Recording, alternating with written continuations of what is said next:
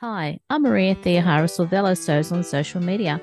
Welcome to Sew Organised Style Podcast. Grab a cuppa and relax with us. Many thanks for the ongoing support from the Patreon community for Sew Organised Style Podcast. Your ongoing support every month keeps me developing these podcasts so you and our listeners can hear from sewers from all walks of life. For anyone who sews, the Sew 50 Instagram account editors want to see your makes for September. When you post your latest makes on Instagram, continue to use the hashtag Sew50 as well as the hashtag Sew50September, all one word. Currently, there are over 243,000 posts using the tag Sew50. We'll find you faster in September when you also use the tag Sew50 September. We hope to see your makes more often during the month of September. Now, back to this series of podcasts to give you a taste of the range of textile artists in the next Making Zen online retreat from the 25th to the 29th of September this year. Whether you're looking to get out of that creative rut or want some me time or simply want to learn a new technique, this online retreat is one to consider. I am a omnicrafter, I guess is the best word. I love to sew with repurposed and reclaimed textiles. Have you sewn hair details to your fabrics before? Bianca Springer, known as Yes, I Made Them on Instagram, is one of the talented textile artists you'll love learning from at the Making Zen online retreat. Hello. How are you? I'm good. How are you? Hi. I am great. It's so good to meet you. Thanks, Bianca. It's lovely to meet you. You too. You too. I've seen you online in pattern reviews in particular, and then Instagram. So I feel like I've known you for a little bit through your makes, and so it's good to to get to chat with you and see your face. Thank you. I've followed you for so long as well, both on pattern review and also on Instagram. You've been doing so many amazing things since the early days of pattern review. I was just trying to get off of Flickr and sharing my makes I guess things have just taken off in a good way, and I'm excited about it. Bianca, mm-hmm. thank you for coming onto the podcast for the Making Zen online retreat. It's a real honor to have you here. Thank you so much for having me. I'm really excited about this opportunity to chat with you, and I'm really looking forward to the retreat. Listeners know that the podcast guests that we have for the Making Zen online retreat are all very talented artists. They're all wonderful creative people, and Bianca is one of those this time around. So Bianca, can you give us a bit of an idea about your background so that we'll be excited to come to your workshop? I am a omnicrafter, I guess is the best word.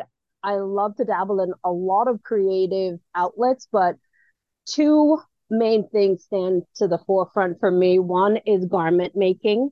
That's my first love, my passion, my initial source of creativity.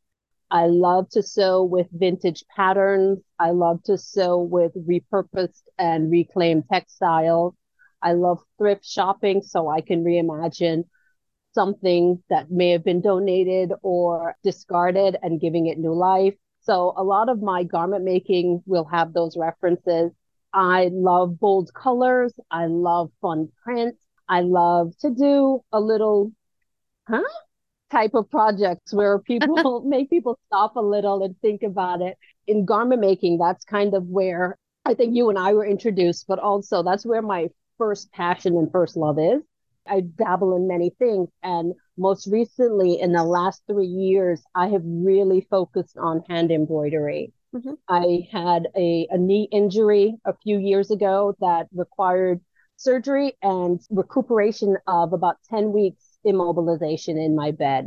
So that meant I couldn't get to my sewing studio. I didn't want to make for my body. My body was fighting me. Mm. So I revisited hand embroidery. That was one of the first crafts I learned in elementary school. I remember being in fifth grade learning embroidery. And while I was incapacitated, I started to look at the resources that were available. And I immediately just ordered some stuff online and started stitching.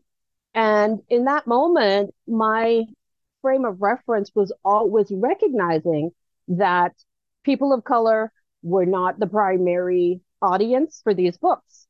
And so in that moment, I simply figured out ways to make the images that were available more reflective of my experience, more reflective of my family's experiences. I just did that. I just tweaked it. I think as a person of color in a society that is driven by white supremacy and the white voice, our default is to adjust. We have to make our way. And so in that first recovery process, that's what I did. I got better. And then a year later, I had another injury on the other knee and I was in the same situation. But this time I ordered some books, had the same images presented, and I was fed up. So I returned those books and then I started figuring out what I wanted to make and what images reflected me. And that eventually turned into me writing a book on hand embroidery that includes our voice, includes our images, includes our textures, our energy, our stories. And so Represent Embroidery is my book, and I hope to bring hand embroidery with a focus on textures and hair to the Zen retreat. So I'm excited about that. I'm excited to expose people, one who may not be interested in embroidery before to the craft, but also to provide some new technique to people who have been embroidering for years that they hadn't used before and materials they have not played with in embroidery. That's amazing that you've gone down the path of developing the embroideries that reflect your culture, your background, because it wasn't there, as you said. And now we've got a reference point through your book. That's amazing, Bianca. Congratulations. Thank you. Thank you. I'm excited about it. I love hearing people tell me that they feel seen. I appreciate people who sharing it with their friends who have felt ignored. It's a conversation starter. It's a fun book. It's mm. a happy book. The images are fun. The textures are fun, but it also forces people to ask, why is this necessary? It opens a dialogue. You know, there's a meditative process to embroidery that I enjoy but I think it's also important to engage our minds and to think about these perspectives. Yeah, I'm excited. I, I love hearing people's response to the book and the stories. Now, I haven't had a look at the book, but I'm really impressed that you've developed this book so that it engages people, it entertains people, but it also informs them and it's informing people in another medium that you wouldn't get in the wider media that's available to us. Yes. I found that when I present these stories to different audiences, some people are like, oh, yeah, that's great. I see me. And it's very normalized in some audiences. And then the very same story is met with awareness and almost a startled response of, oh my goodness, I never knew. And I love that. I love that people look at it and they question and they're like, oh, why have I not learned how to use this yarn to give texture to hair? Why haven't I seen this done before? And I'm excited about it. I want to do it. My advocacy wants me to explore this culture, explore this technique, and engage in this way. I'm excited that people are responding well and engaging with the content. There's a lot of thinking behind texture, textiles, hair, as you said I've only touched on where there was someone who had lace and they were using hair. So mm. it was quite confronting.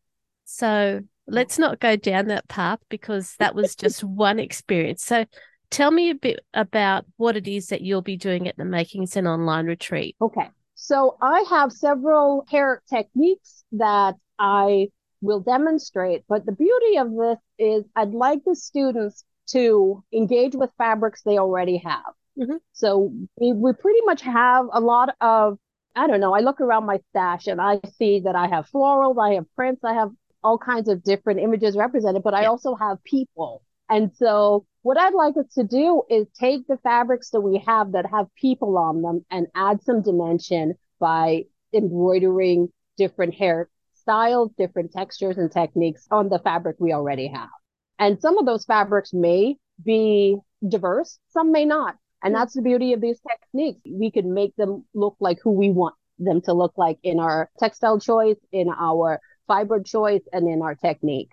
So we're going to just have some fun adding dimension to the people in the fabrics we already own. And you've just answered that other question that I had in my mind when you are using embroidery techniques to represent the people that you want to have on your fabrics, you'd use it by color, by texture, and all those sorts of things. So you've got it covered. Yes. I haven't chosen the fabrics I'm going to demo yet. So I'm excited about what I will source in my stash, but I'm also really curious to see what people already own and how they will apply the textures and the techniques on what they have. And it'll be really great to see on the Facebook group of people who go to the retreat how they then apply what you've taught them.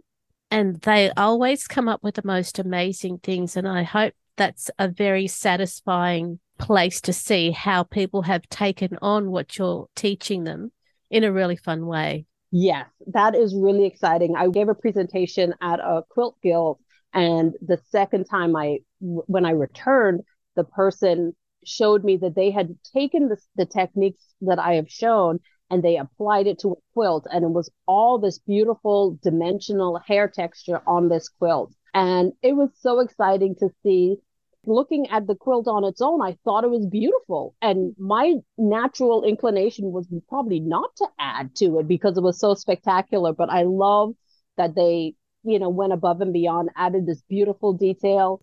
It was entered in a contest at the time. So she was like, I can't, I don't have it here to show you because I it's on a wall in an exhibit. But I just love that she took the techniques from the book and just added it to her quilt. The techniques I'm going to show I've used on Christmas ornaments and handbags and you know fun hoop projects i'm really excited about the potential for the students and the participants to take the techniques and add their own spin and put their own hand to it can I go back to the book? Mm-hmm. When you were developing the book concept and then putting it together, what did it feel like when it was actually published? What did it feel like to you? For me, the hardest part, and this is strange to say, the hardest part was making the decision to write the book because I knew I would be up against opposition. I knew I felt like I would have to enter a space where I have to defend my validity mm. and the validity of my story. That was the harder part emotionally. But when I got the book in hand and I saw, I have goosebumps now. and you know, flipping through it and seeing how the creative team put it all together because there are parts of the book writing process mm-hmm. that I have control over, and other parts I have no control over whatsoever. So it took a lot of trust for me with my team to, to hand my baby over and trust that when it came back to me, it will be a fully functioning adult, so to speak. And it was really, I was thrilled to see how they put it together. I was thrilled to see how, like a simple idea. So the back of the book, there's a little pocket there. The book has iron-on transfers. Yep. And a frustration for me is with other books, I would tear out the transfers and then I have to find some place to put them. Yep. And in the past, I've put them in Ziploc bags. And I said, I'm like, I'd really like a pocket in the back of this book. Can you figure that out? And it was late in the production phase. And they're like, we'll see. And they chose an image from the book and used that as the pocket. And it was these little oh. delightful surprises for me yeah. that I really loved. I have a, a project called Why Not? And it talks about the struggle uh, African American and Black women have with having hairstyles accepted in the workplace. And in that project, it's a hair project, and I promise the whole book is not about hair. but this particular project has hair images, and on the spine of the book, there's a little cameo of one of those women. And it's the little details like that just, just really excited me. And then once people who were excited about it started to have the book in hand mm. and started sharing it on social media, and people ordering three and four copies and they're like i'm giving these away to people. Mm. it just warms my heart. People who are like i've never embroidered anything but i'm going to learn now. Yeah. I'm going to stitch these people. I'm going to tell these stories. It's really wonderful. It was an experience like no other. Mm. And i'm so happy that the book is being received well through history when you look at the embroideries of you know hundreds of years ago those embroideries will reflect what is happening at that time. And so now you've brought it to us so that we can start working on those stories through embroidery. Yes, that, wow. I love the idea of 50 years, 100 years from now, someone pulling my book off of a library shelf and seeing a reference to this time. That's really, that's a wonderful thought. Yeah, it'd be mm-hmm. great. I'm sure that you have lots more material that could go into a second book. So I'm supporting you if you ever go down that path. Thank you.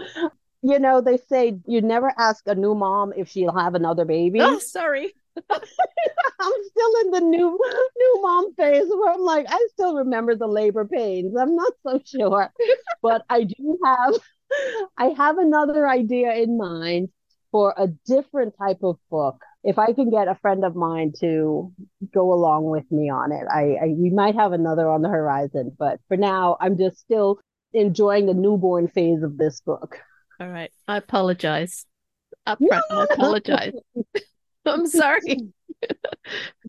no, it's good. I, I just want people to understand it's there are labor pains. There are pains with it. Yeah. Um, though I, I love it, but but also yeah, I, I'm still really enjoying this. I am enjoying exposing the concepts to new people. Yeah. You know, and so that really excites me. Bianca, have we covered what it is you're going to be showing us at the Making Zen online retreat? I will be demonstrating multiple hair techniques that can be applied to the people represented in fabrics that we already have. So Rashida Coleman Hale has a fabric line called Hey Ladies. She has a range of beautiful women with fun hair. So I am going to show some of the hair techniques on those people. If the attendees have fabrics that have people on them, they can use that as the base to apply these hair techniques. Okay. So we're going to be playing with hair. We'll be doing some demos. I'll also have some blanks that people can download, simple silhouettes that they can trace onto their fabric if they want. If they don't have people in fabric that they already own, that's fine. A lot of people only work in solids or they may not have fun designs to add the texture to. I will have some blank silhouettes and some empty heads that we can apply some hair to. This means everybody who goes to your workshop can take part. They don't have to feel left out if they don't have the right fabric yet. Yes. And there's no right fabric. That's I think that's part of it. If there's a person on it, you feel free to add some texture, but if not, I'll have some blank heads that we can add the textures to and still have a good time. Great. All right. It sounds like it's going to be really fun and very educational. I hope so. I hope so. I'm working on another project now. It's all hair. So I'm working on some samples for that. And I'm having so much fun. And as I'm working on this, I'm thinking about the Zen making retreat. And it's so I'm getting super excited and very hyped for it. So I'm hoping the students really are thrilled to learn this and just have a good time. I know that everyone who goes to the Making Zen online retreat has a great time. They learn a lot. They bring together all of the techniques that they learn and get something out of. And I know that they'll be doing the same thing with your workshop, Bianca. Yeah, thank you. Before we finish up, where can people find you online? I am at biancaspringer.com or thanksimadethem.com. It's the same site, it just redirects. If you want to follow me online on Instagram, I am Thanks I Made Them on Instagram and on Facebook, Thanks I Made Them. Bianca, thank you for coming onto the podcast for the Making Zen online retreat. Thank you so much for having me. I had a good time. I've really loved meeting you for the first time face to face and to make sure that everyone hears the excitement that is behind your workshop. Thank you. Thank you. This podcast series is produced and edited by me, Maria Theoharis, in partnership with Kate of Zen Stitching, sound by bensound.com. Make sure you subscribe to Sew Organized Style podcasts on all good podcast apps.